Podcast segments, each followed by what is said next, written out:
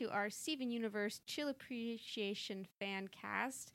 We are going to be finishing up season two today, uh, going through the uh, episodes The Answer, Steven's Birthday, It Could Have Been Great, Message Received, and Log Date 715 Um, I'm excited because after this, we get to start watching 10 episodes in a chunk again. Yeah, we uh, made a decision because of uh, we kind of want to finish this up. What did you say by the summer? By the end of the summer. By the end of the summer, uh, when you kind of return back to um, school. Uh, for those of you who don't know, Liz is a school teacher. So we got to start churning out this content. Got to get through it faster. Uh, so we were very excited to uh, get moving a lot at a much heftier pace and return back to our s- s- uh, season one uh, pace. Remember those days we can get through 10 episodes in one hour? And now we take the same amount of time just to talk about five of them, or six, or four, because we never can get the timeline right. Uh, yeah, because IMDb has it different than Hulu. Thanks a lot, Hulu. Thanks a lot, Hulu. But I've been really thinking about it. I mean, season one did have a season finale, but if you think about it, there are still things that are the fallout as a result of that. And I don't think log date 7152 is any more particularly season endery than the answer is season endery. I don't know. There's something really like, and this was the start of a new thing. And we'll talk more about it. But once, uh, you know, once we get to it, there is some season indie stuff, but not in the same way as season one. And season three, I'm pretty sure is where we ended our initial viewing. Um, if it wasn't season three, it's definitely season four because we did not get all the way. Because I believe there's season, there's five or six seasons.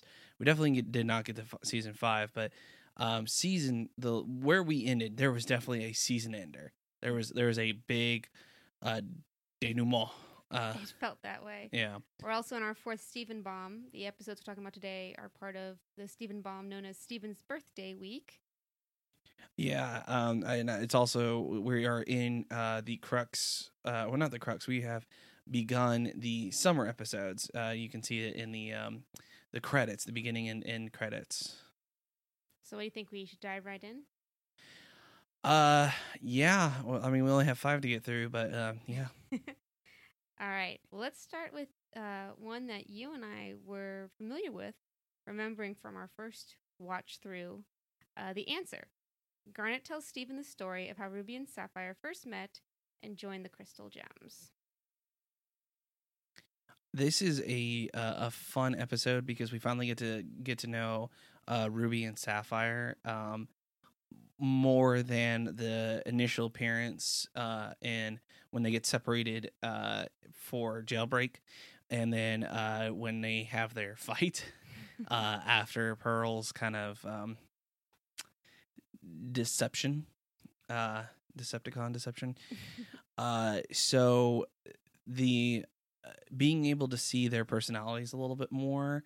Uh, and there's an episode I think in season three where we get to see them a little bit interact a little bit more. So, but it's nice to see how they met and how they became uh, Garnet. So this is a really nice little episode.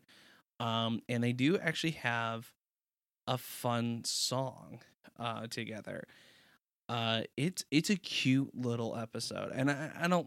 It sounds derogatory or like kind of putting it down, and I and, I, and if it comes across that way, I really don't mean it that way. Maybe it's not so cute so much as fairy tale simple. Oh, I like that. That's a really good way to say that. Yeah, like it doesn't. You don't need to know there is a bad person, and some people who are bad turn out to be good, and some who are good turn out to be bad, and you meet, and instantly you know, and it's train changing, transformative, like any frog turning into a prince. Uh, this also uh, got nominated for the Emmy for short form, yeah, outstanding short form animation. This particular episode. I can see that. This this has a very uh, clear, concise story, but it also has a very um, interesting story. and they keep the cohesion because when Steven found out about Ruby and Sapphire at the end of season one, Garnet says, "Oh, we were going to be we're going to save it for your birthday," and here it is, midnight on Steven's birthday, and she's like, "All right, it's time. I promised you, so I'm going to tell you all about it." I did like that. Uh, and this show is very good about keeping um, those details together. Like, uh, oh, we wanted to wait for your birthday. Here's his birthday. Yeah, exactly. And it is a I think it's a very sweet origin story. I do like the colors clashing when Garnet finally appears. Just this splash of reds and blues. It's very Sleeping Beauty. Where red Oh. dress, blue dress, uh, red dress, blue dress, and they can't decide, and the thing just becomes an explosion of color. uh, and it, it is uh, also reminiscent of what Garnet looks like now uh, after she reforms uh, in Jailbreak. Uh, she has a little bit of a change in her appearance. Instead of it just being kind of one costume, her now her legs are separate. There's a little bit of a red side and a little bit of a blue side. Uh, so she, uh, it's a callback to her original, uh, for her, her first form, her first fusion form. yeah, and there was oh gosh, there was something else that I was thinking about as you were saying that. Uh, fusion. Yeah, Okay, so we uh, see that fusion is okay in Homeworld as long as it's the same type of gem fusing with the same type of gem. The rubies are purposely put as bodyguards because they can fuse together into one giant ruby.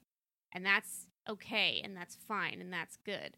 But it's the two different gems getting together that they're like, oh, disgusting, outrageous. scandalous. that's not what it's supposed to be. Which I get it now. That's where all of Jasper's hatred comes from. Just like, yeah, I, uh, you, this is disturbing. This is a perversion. What you're doing here. It's only you're supposed to fuse to get stronger. You're not supposed to just hang out with another gem for for no reason.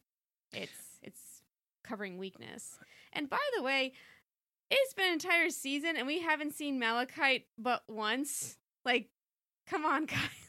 This is the big thing. So she she's just hanging out there under the water, just in chains for 25 episodes, and there has been nothing, not a pip, except for some dream sequences. I'm okay with this. I'm okay that the that this quote unquote big bad is kind of contained. Uh, it's a little bit Rita Repulsa, but I'm okay with that. I'm surprised with you being okay with that because Lapis Lazuli is like your favorite character. She is. Um, I think, and when she returns uh, the second time, she uh, it, there's a distinct difference in her. So I'm I'm looking forward to having her come back. Uh, but there is some uh, there's some changes coming our way with her. So, um, uh, spoilers, I guess. But there's uh, she. What happens is this season wasn't about Malachite. It was about Peridot in a lot of different ways. It really was a season of Peridot. Yeah, absolutely. And they they they, they did it in kind of small bursts. Um, it was a season of fusion and a season of Peridot, pretty much. Yeah, I felt like uh, that's a good way to put it. And especially from what we come across in the later episodes of this particular Steven Bomb, it's really about making her sympathetic, almost dweeby, and thereby redeemable to introduce a new big bad. And I see when I say Malachite, I don't think Malachite as the big bad. It's Oh, she's more not. like it's more like this is an important thing that happened and we have not at all addressed it. And I guess that's, you know, the drills here and the cluster and all that stuff. So I guess it's kind of gotten thrown by the wayside, but for something that was like built up for so many episodes in the last season, it's kind of weird to just see it sit quietly under the surface and not really show up. Um, yeah, they definitely uh, they have been. They're planting a lot of seeds that uh, season one did it. They're definitely doing it in this season that we will that will be harvested later on. This show is really really good about doing this. It's about harvesting or not harvesting, planting seeds that will be fruitful later later on. Um, It's good when a creator knows where they're going. yeah, kind of like Avatar: The Last Airbender. It's it's one of those shows. It's like very much like they don't. I don't think. I think Avatar knew uh, Korra didn't know as much, but I think Avatar knew kind of where they were going and were able to expand after season two. Really, Is it coincidence that we are re-binging these shows and both of them have drills show up at the exact same time? Who's to say? Anyway, uh, or like She-Ra, you have Entrapta and uh, Peridot, who are very close. very similar. very they're Chapter not the same character. We we will not go as far to say they are the same character, but th- they have some similarities. Uh, also, please no spoilies for She-Ra because again the the new season of She-Ra came out with six other shows that we had to start watching and binging. So we are we're halfway through the Great, and we're a couple episodes into She-Ra, and we're halfway through Magic for Humans, and we're halfway through season two of A- Avatar, and we're halfway through. We finished season two of Steven Universe. We're never gonna catch up. Time is an illusion. Cats and dogs living together. Let's talk Mass about the next episode. Uh, so yeah. Um, do you want to know some trivia for the answer? you got something? I do. Let's do it. Some of the chords in the song "Something Entirely New" are the same as other fusion songs in the series, like "Giant Woman," "Strong in the Real Way," and "Stronger Than You." I did hear a little stronger than you in there. I definitely heard some "Giant Woman." So, um, Blue Diamond will eventually be voiced by Lisa Hannigan, but this flashback story is told in narration, so Estelle provides all the voices of characters that have not been yet seen before. yeah. Uh, Estelle is occasionally corrected, correct, credited incorrectly as the voice of Blue Diamond in this episode. The episode is told in flashback, so you know she says that. Um, but we Blue Diamond does make her first appearance in this episode. You don't really get to see her, uh, but this is one of the first appearances of a diamond. Oh, it's also the first time that Garnet meets uh, Rose Quartz and her fierce fighting Pearl. Like, I do love the description of that. Is it weird that when it's three or more, it's okay that they say Crystal Gems, but I felt a little weird when it was just Rose Quartz and just Pearl. the two of them. We're the Crystal Gems. Like, It's just two of you. It's like saying the two musketeers. There's just something innately wrong about it all. I yeah, I I I agree. I do again. It's always nice to hear Rose Quartz's voice, uh, and I'm so intrigued how you know Pearl's just this fierce thing who would soon as kill him, and Rose Quartz is like, "Well, that's different. Oh, we've got." To, uh, and she has like a thousand questions, and and Rose is just like, you know what, you are the answer, and I just was like, ah, she said the thing. She said the thing. Uh, the next episode is Steven's birthday.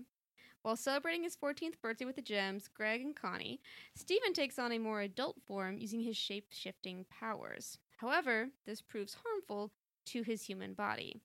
We kind of, from a description alone, you'd think we'd be going back to season one, where Steven, because of his psychological feelings, starts going through phases of adulthood and adolescence and an old age and nearly dies. We've missed some of that body horror stuff yeah, in Steven Universe. So uh, you'd think that uh, this one actually is a bit of a more subtle performance. Just the realization that Steven hasn't gotten, hasn't changed, has not aged in years, and just realizing that you know Connie is going to grow up without him. He might just be stuck here forever, and just this subtle little growth. Just be like, I'm a little bit different now. My voice is a little bit deeper. I'm a, a little bit taller. I can uh, I can't wear this shirt you gave me, but I'll wear it open like every boy I ever knew. And uh, I wonder who you're referencing.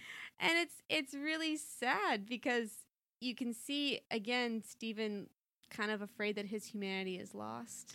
It's it's uh, yeah, he's definitely worried about that because um Connie and Greg have a thing that they do together and it's you know, they say, you know, human, human or humans, humans.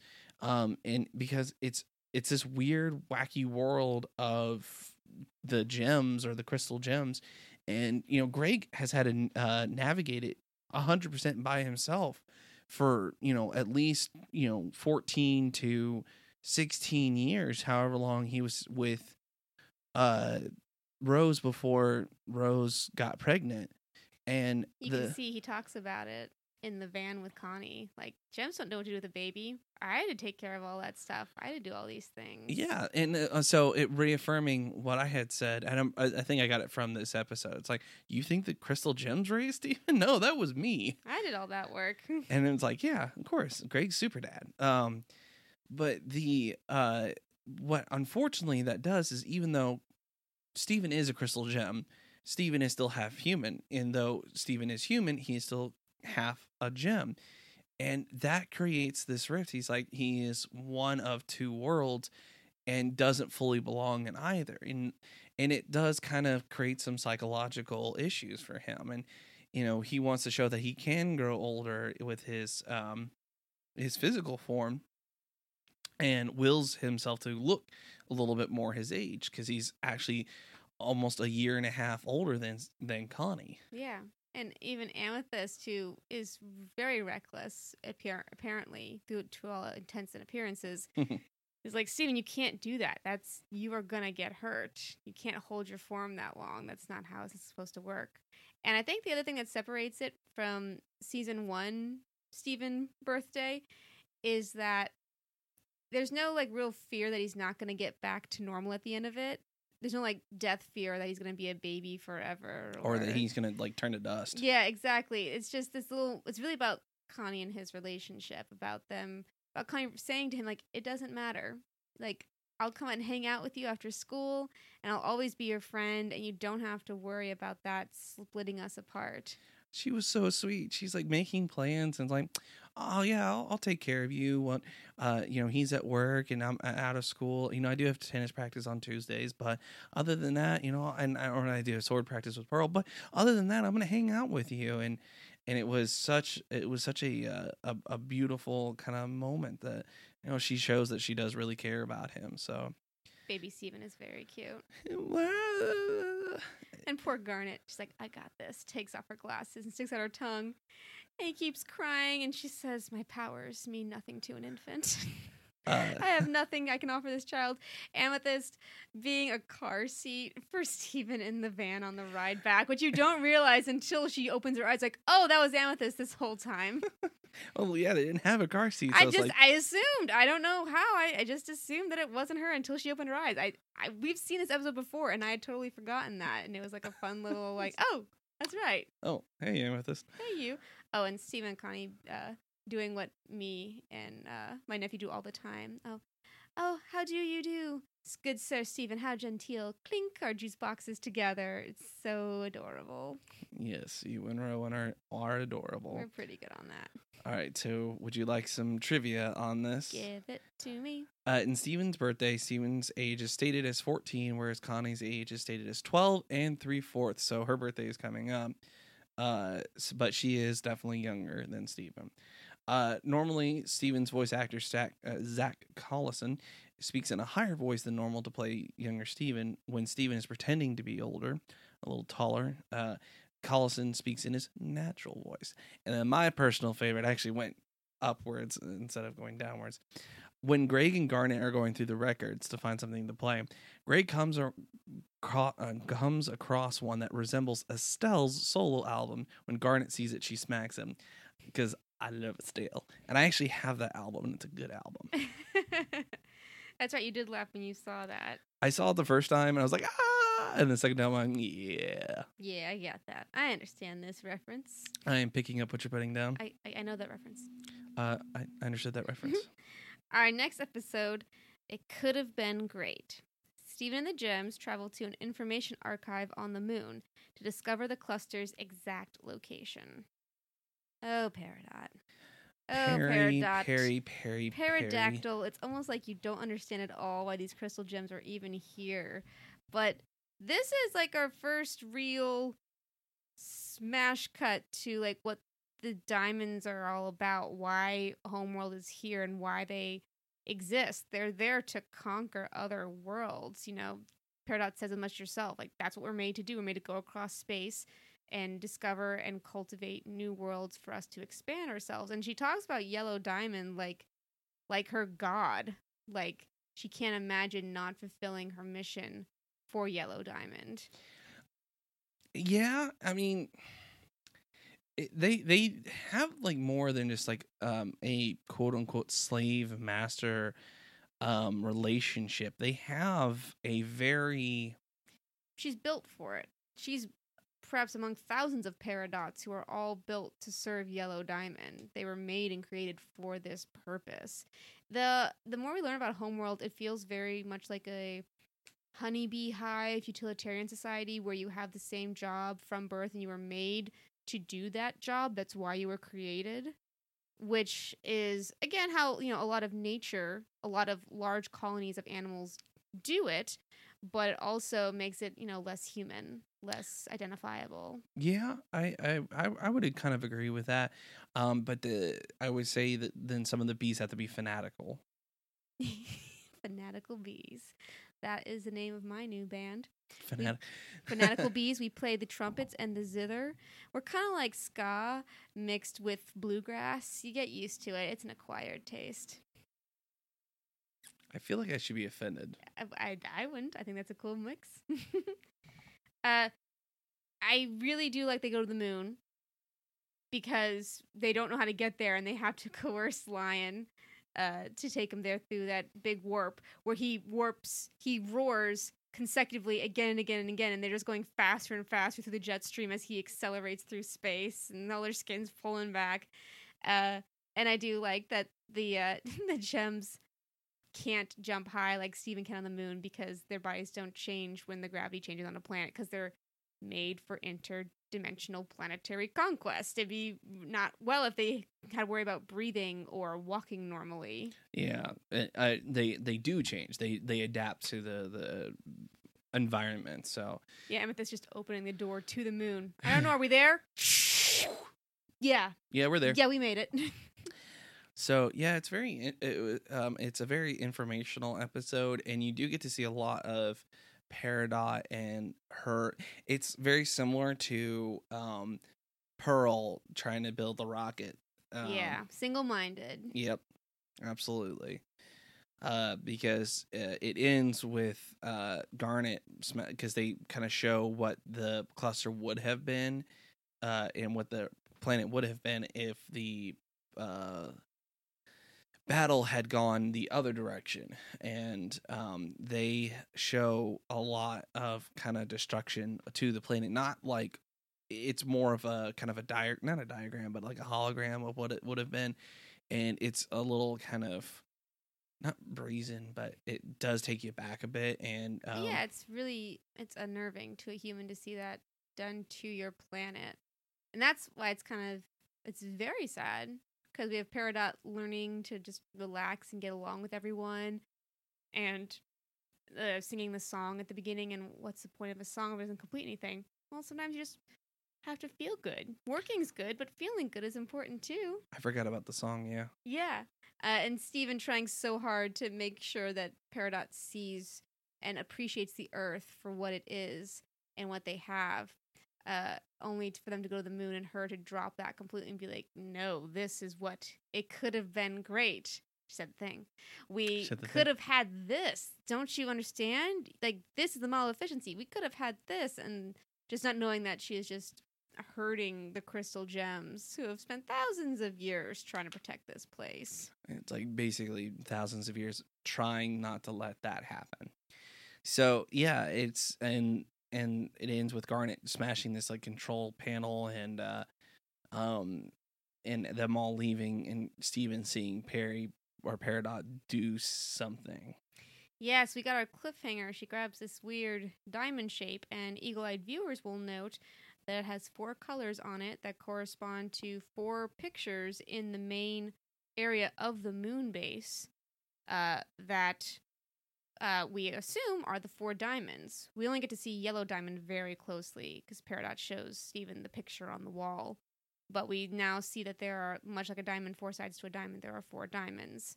Um, we don't know what all of them are, but like Aaron said, Blue Diamond had already shown up too, so we only know that two of them exist.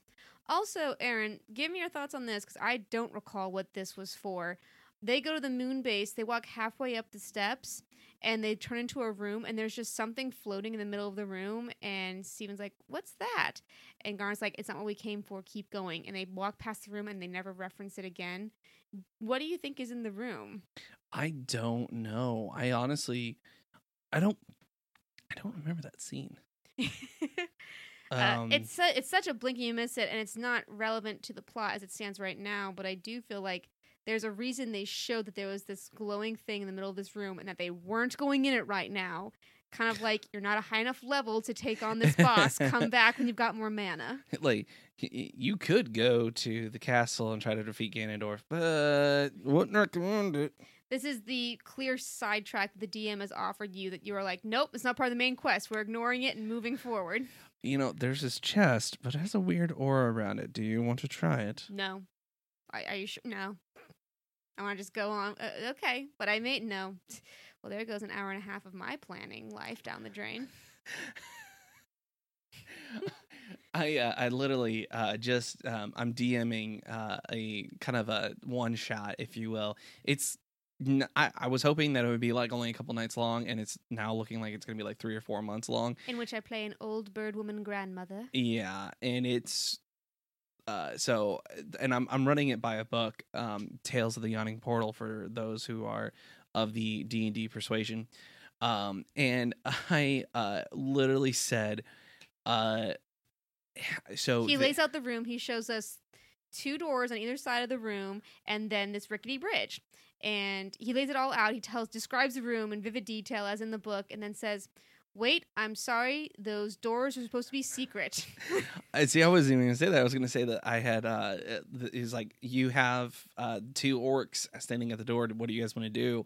And uh if they had chosen to like basically brazen attack it, attack these two orcs, uh the it would have gone bad. You guys, it would have. we been are bad. three magic users and one tank. We know what to do when confronted with enemies.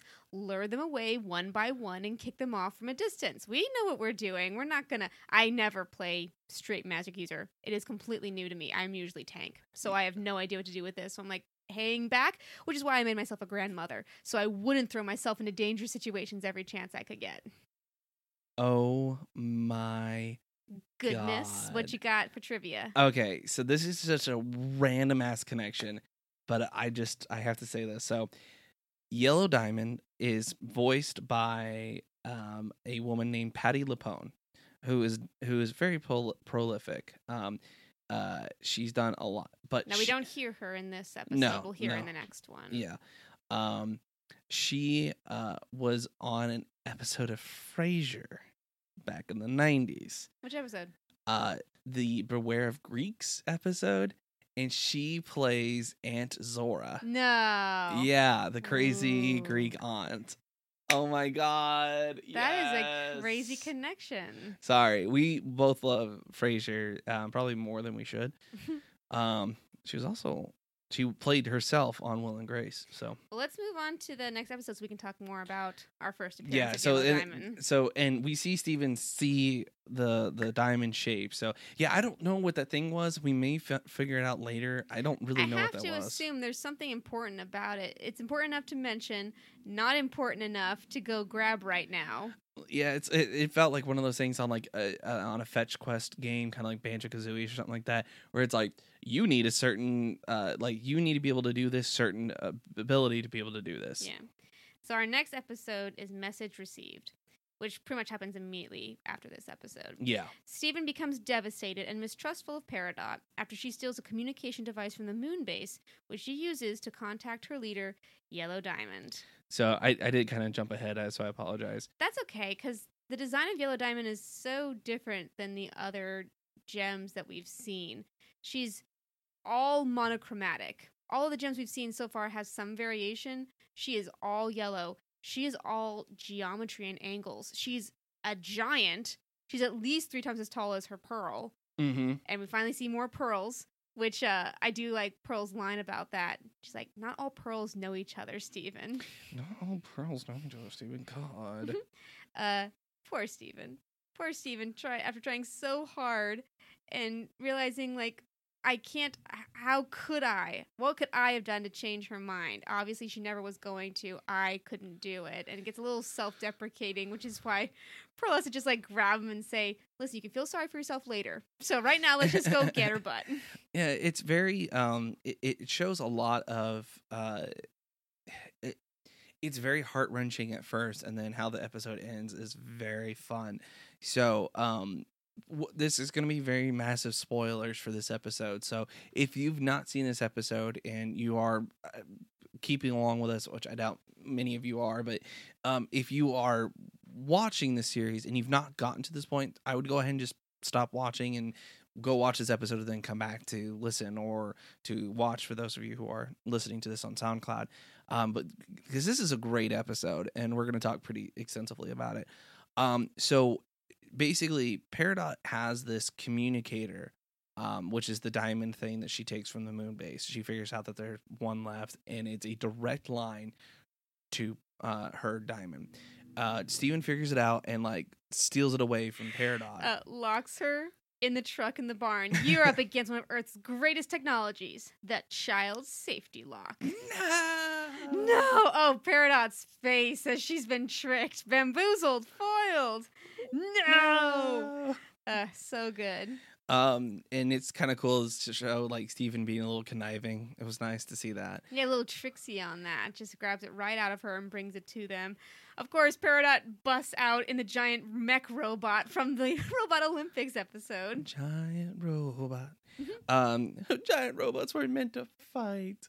Uh, so it, it, it, but it shows that like the the gems kind of like were flipped back probably way too easily, um, about their thinking with Peridot, but it's it, he does kind of confront her about it and then run off to tell the gems uh that he found uh that she had this communicator and they're they're talking about it and she comes out and they fight her for this and it's a little slapsticky but it's it's done really well um i I'm, I'm like the whole time i'm like why is she why after all this time why why is she trying to you know do all of this Well, we forget that building the drill serves a common interest for the both of them. She didn't change her opinion about the Earth.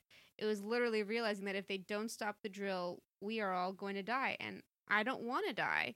And it's only by that instinct of self preservation that she comes to realize that Earth could offer other unique possibilities. Even when she's defending it to Yellow Diamond, it's not that the people here are nice and kind and treat me well. It's that there are interesting resources here that we could use more effectively. And it's ultimately Yellow Diamond's uh, uh, cold, calculating, and inability to see any other side of it that ultimately ruins Peridot's faith in her. you could also say her biases Mhm.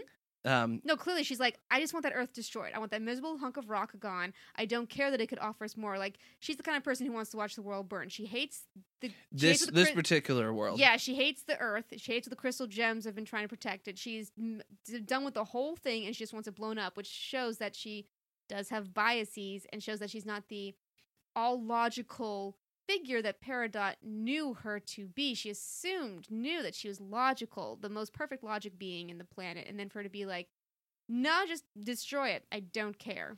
and so uh, eh, so each ep- each and it's so weird that each of these episodes are only 15 minutes long and some of them a lot happens and this is one of those episodes where a lot happens in 15 minutes and a lot happens in this last like five three minutes. Uh so she contacts the yellow diamond uh the pearl answers and they're they're you hear them talking and like you know steven does this little thing about the pearls and all the pearls know each other. Um and and finally the diamond like takes the basically takes the f- phone call or takes the call away from the pearl and like like you are off schedule and like uh peridot which peridot like she There like, are thousands of Peridots. How could I be possibly expected to know which Peridot you are? yeah and like and not like just hey do you mind you know identifying yourself like hi i'm steven oh okay cool steven who you know that kind of thing Well, you can think of Peridot probably when this first started. She probably would have signed in as Peridot, series of letters and numbers here, Oh. and she's gotten used to just being Peridot, the only Peridot, their friend Peridot, Peri Mhm. Peridactyl. That she wouldn't even she totally forgot. Like, oh yeah, I have a like code name because there's a billion of me. Exactly. And it's it's hard to kind of show uh, or not hard to show um but it's hard to kind of revert from that when you've kind of settled into this nice groove and uh and if you look at the beginning of um Peridot's appearances in uh, Yellow Diamond they are very similar in uh their the the way they talk and their mannerisms, their, their mannerisms. So, Yeah. uh, but she, you know, she starts very cold and calculated, and she starts very like she just disinterested. You have failed me. I will send a ship to pick you up, and we will proceed on schedule. No, wait. Actually, um, did you just say no? Well, there's there's more here. You're not listening. I don't have to listen to a peridot. I know what I am doing. You have no power here, and no matter how. And peridot doesn't sell the gems out.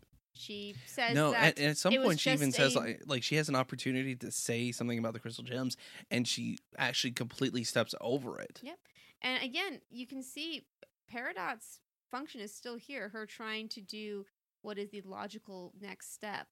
Uh, eventually, she gets so frustrated with Yellow Diamond not listening, not being logical, not being rational that she's she straight up calls her a clod, and we get the, best, best moment. the best Yellow Diamond face reaction. Just amazing. It's so very good. All right. All right, on the count of three, let's look at the camera and do our impression of that moment. All this right. gonna be so good for the Oh yeah. podcast So listeners. uh, apologize to those who are listening to this on SoundCloud. Imagine that you just smelled a, a skunk, and that skunk is actually your child, and now you're the only one who gets and to deal and with it. you this. now have to clean it up, and you ha- are late for an appointment. Yeah, that's it. Okay. So, um, if and you're listening to this on the SoundCloud, uh, be sure to g- hop onto uh, the the, vi- video. the video so you can see this moment. All right. One, One, two, two, three. three. It's such a good. Face. I've seen memes and gifs of this It's the best used- reaction. It's so awesome. It's it's a wonderful little piece of animation. Um, it's in Peridot just standing up for herself and in in the the face. It, she's she's a nobody. She's she is a she is a worker bee standing up to the the queen bee. March on, worker bee. Uh, I and and uh, she's like, "Will one of you dispose of this for me?"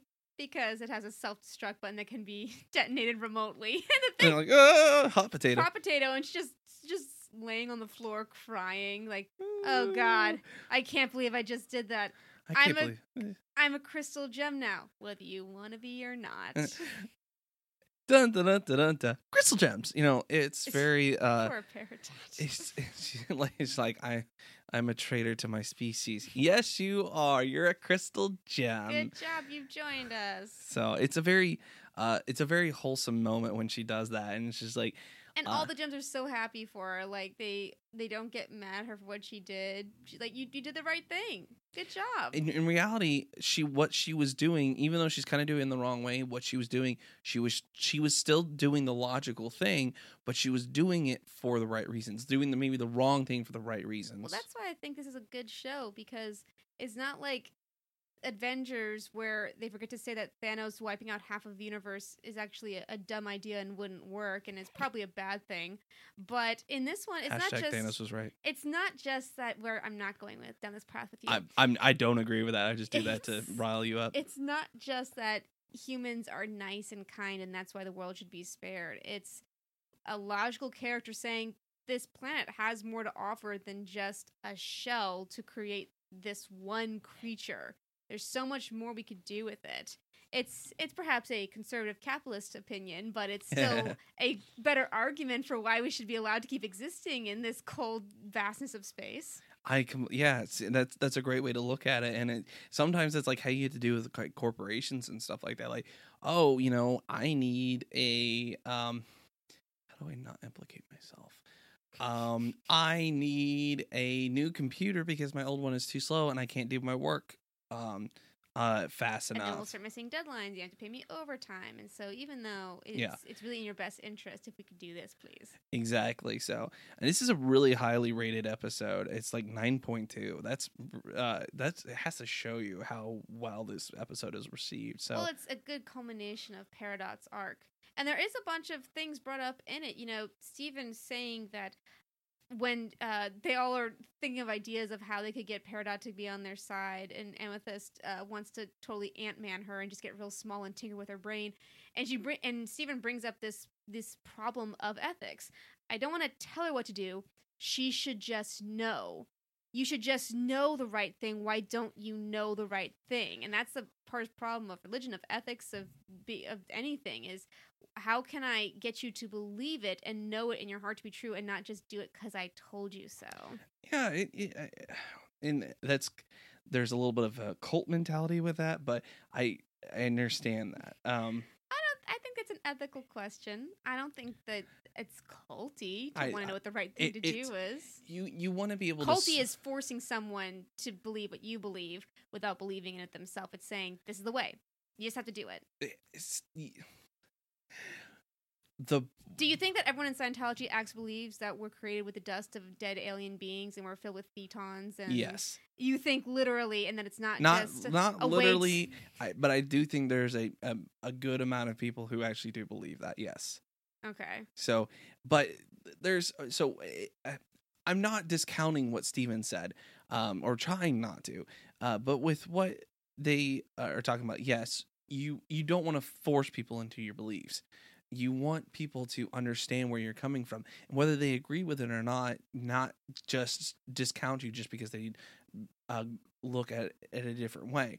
And that felt a little bit more poignant than i was trying to put into it with um things that are going on not to get political right now Well, that's why I'm saying. Like, I I'm of the opinion that that there is an empirical right and wrong in the universe, and that it's. I may not be right. I may not think I know the right thing, but I believe that there is a right and a wrong way for most things. So for me, I would want someone to do the right thing, and I may think I know what the right thing is. It may be right, it may be wrong, but I would want someone else to just know it's the right thing to do without having to be told that's why you do it. 'Cause, like when you're a kid, you have to be told what the right thing to do is because you have no empathy.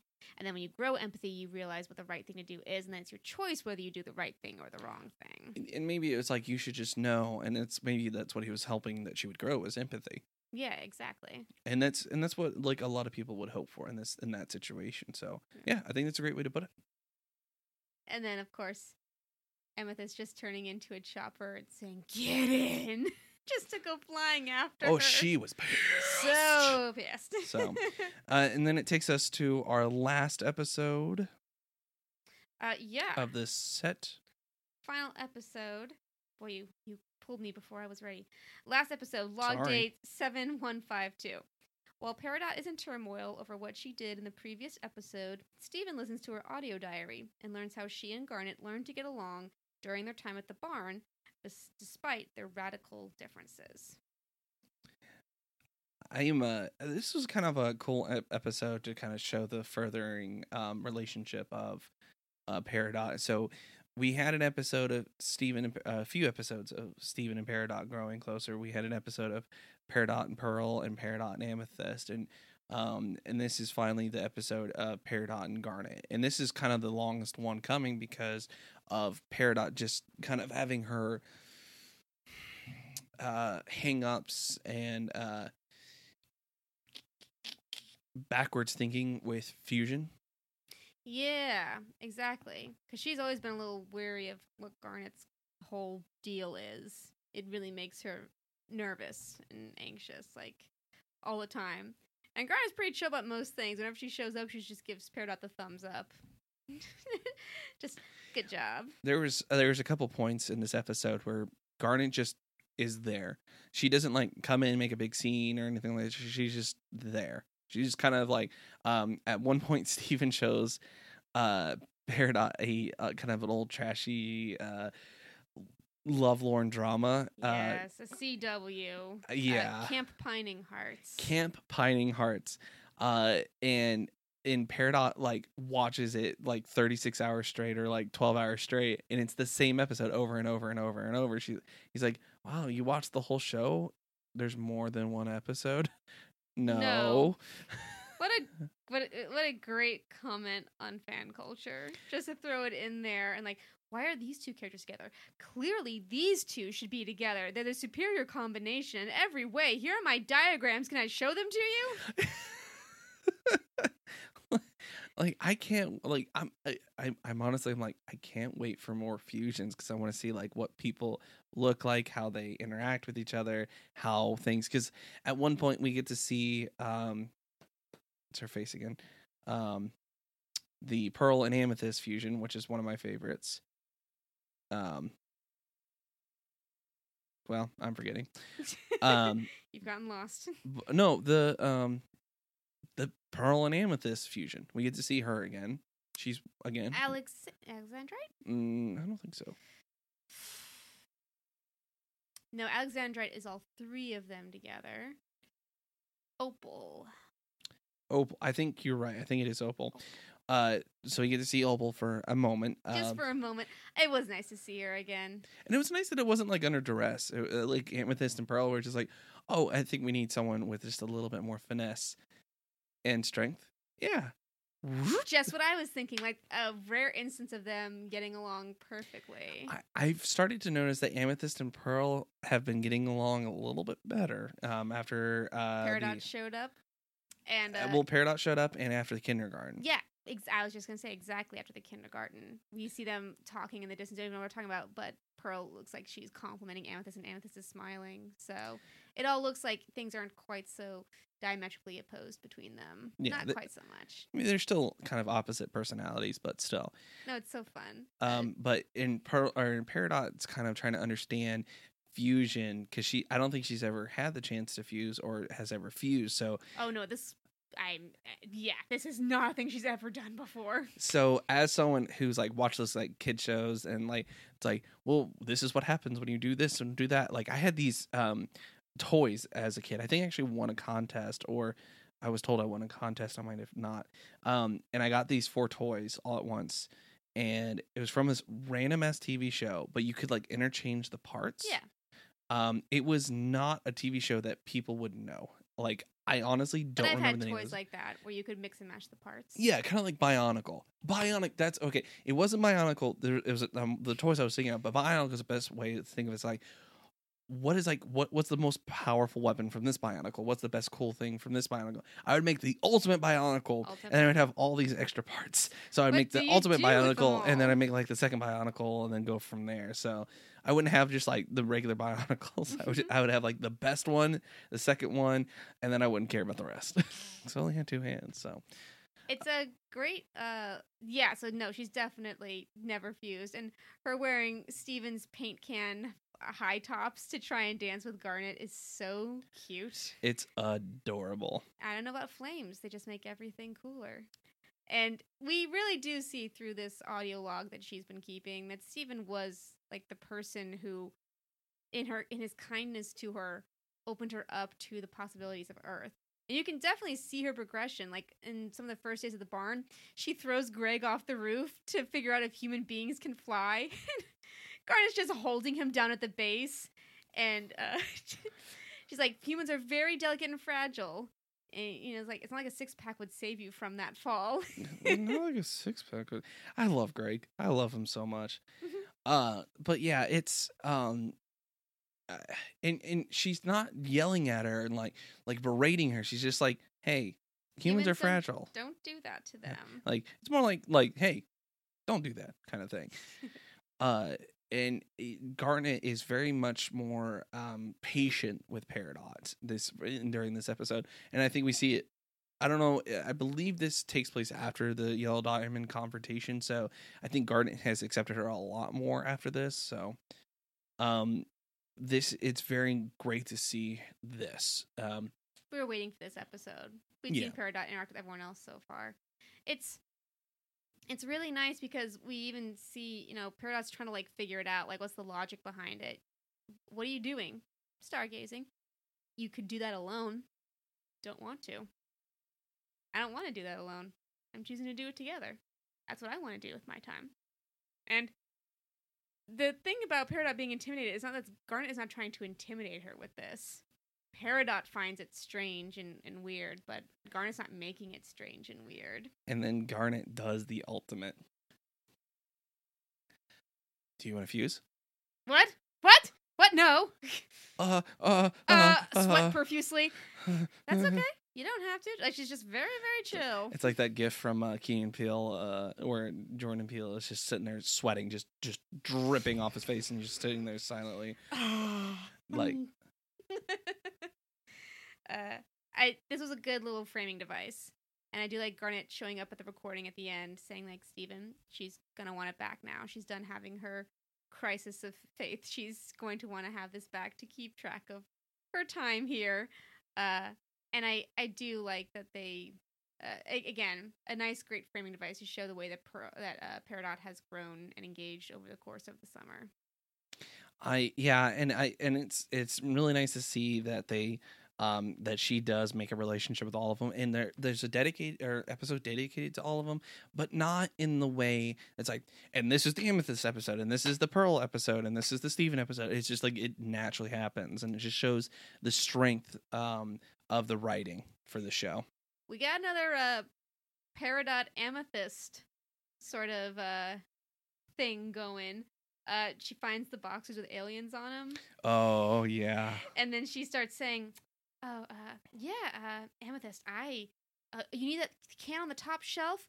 Oh, what if I just did it with my foot extenders and just, just why allow me to help you there little lady what if I lifted this gallon of milk in the air?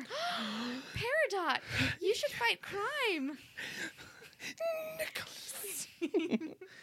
um so th- there's there's so many like cute moments with Peridot and I I remember not liking Peridot the Oh, first gosh. time and we said this last week uh, I remember not liking Peridot and I find her so adorable and just I she, I want to protect reading, yeah, her reading the joke books, jokes, how to make people laugh around you instead of feel bad, and then having Amethyst turn into a chicken. I get the joke now. her. I get it now. Oh gosh, there's so many good little vignettes. Uh, even a little bit of the crystal gem bits where she talks about where am I even going to put a star on my outfit? Like I don't even know where I'm supposed to incorporate that into my ensemble.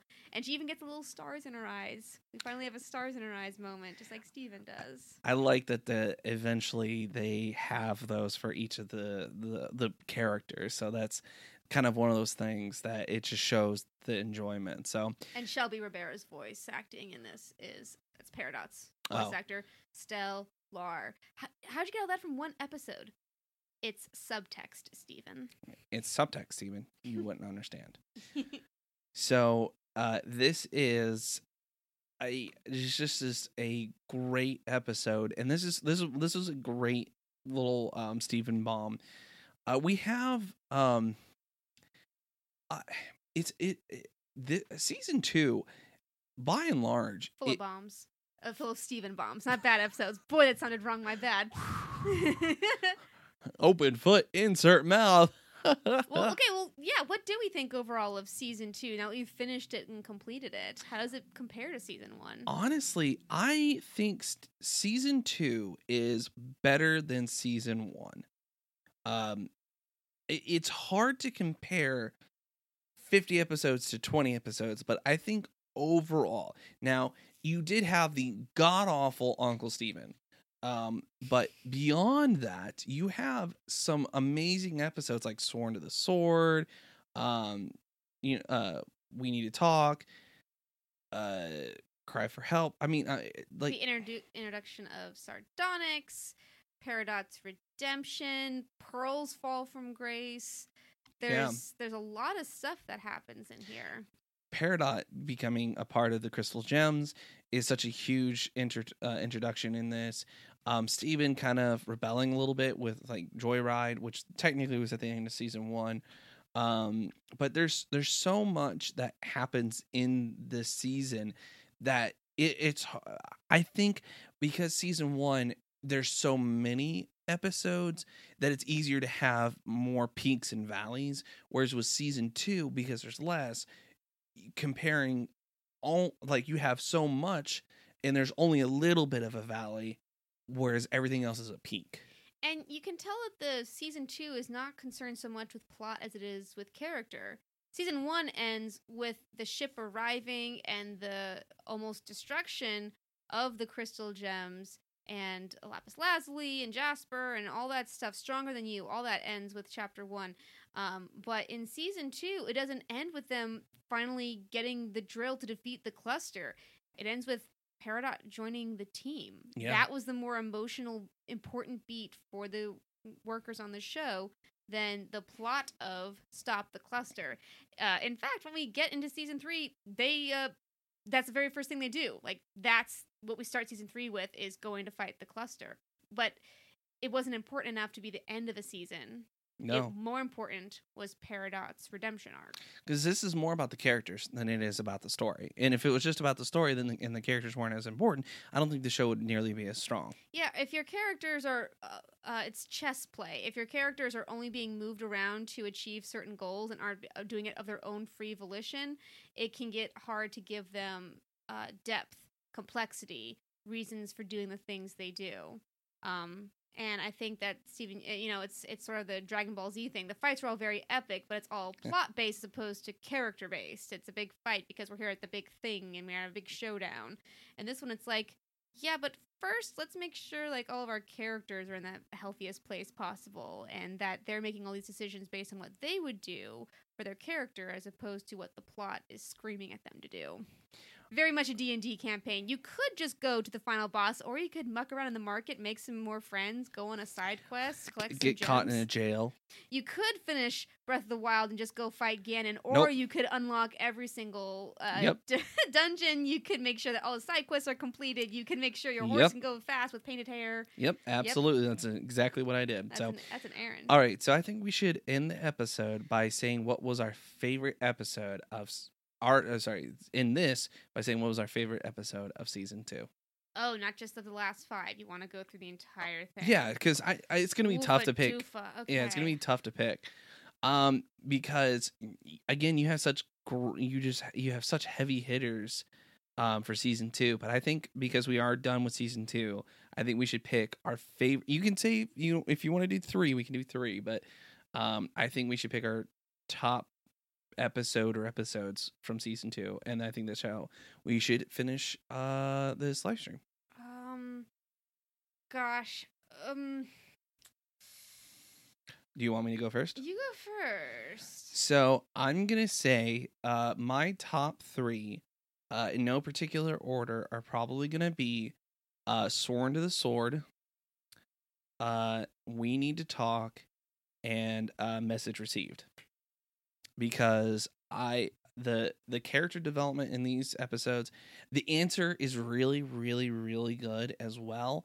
I really enjoyed getting to know um, uh it, that might be actually like number four number five but they um it, it, i enjoyed it but i just enjoyed the progression uh of message received a little bit more and getting to see rose quartz and the uh kind of the gems younger or quote unquote younger and uh we need to talk was good and of course sworn to the sword is just an amazing episode so All right.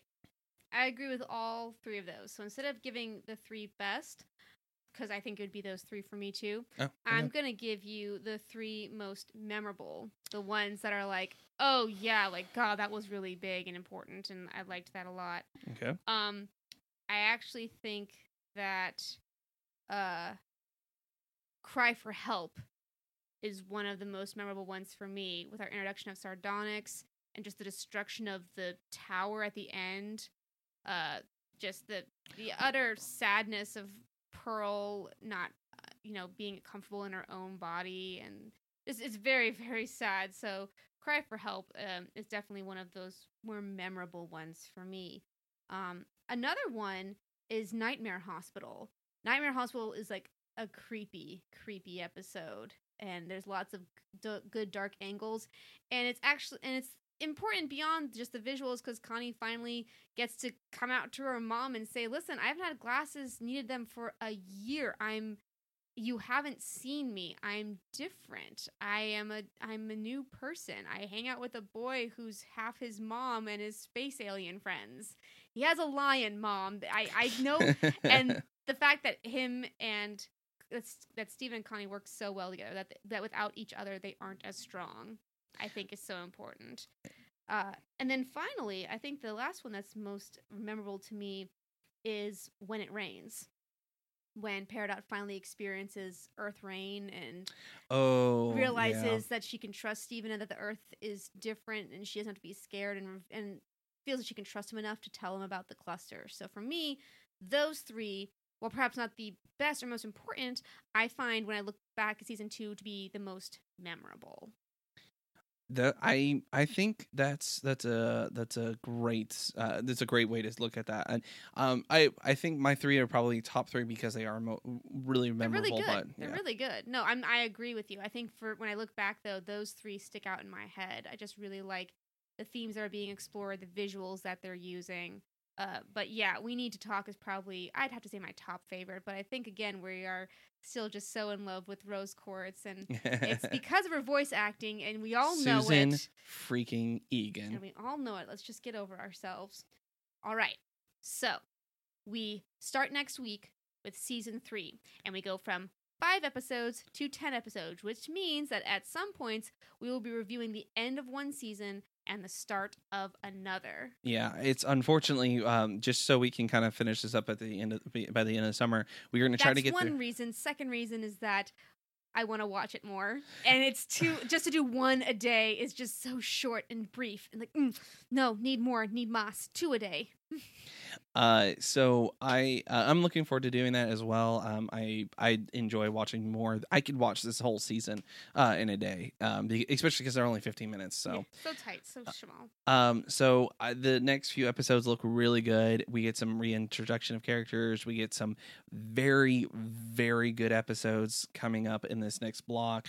Um, so yeah, real quick, the ten episodes we're going to be looking at next week: uh, Super Watermelon Island, Gem Drill, Same Old World, Barn Mates, Hit the Diamond, Steven Floats, Drop Beat Dad, Mr. Greg, Too Short to Ride, and the new Lars. So I'm I'm really looking forward to getting through these. Um, we will be trying to record on Tuesday. Uh, we were trying to respect um, what was going on yesterday by not live streaming, um, but we will be putting this episode that we were recording right this second On Tuesday next week, Yeah. just as usual. uh, as usual. So, uh, but we thank you guys so much for watching and listening. Um, if you guys uh, want to hear uh, uh, us talk about a specific episode anymore, just let us know, or if let us know what your favorite episode from season two um, was, or if you liked season one more than season two. Or if you already have seen this entire series and just like, oh my god, season three is so good. you haven't even gotten there yet, let us know. I think, Aaron, that at the end of this, it would be very fun to do a March Madness bracket for each season and try to duke out and figure out what is the best episode just by pitting them against each other. Oh, kind of like what we did with um, Lord Lord of the the, Rings Rings. Oh gosh, yeah, that's a good Mhm. idea. Um, if you know of one, share it below. If you've, if you've got a March Madness Steven Universe bracket, please share it with us because that's just cool. we would absolutely uh, enjoy that. So, um, thank you guys so much. Um, and as always, Remember, only you can keep Beach City quarantined.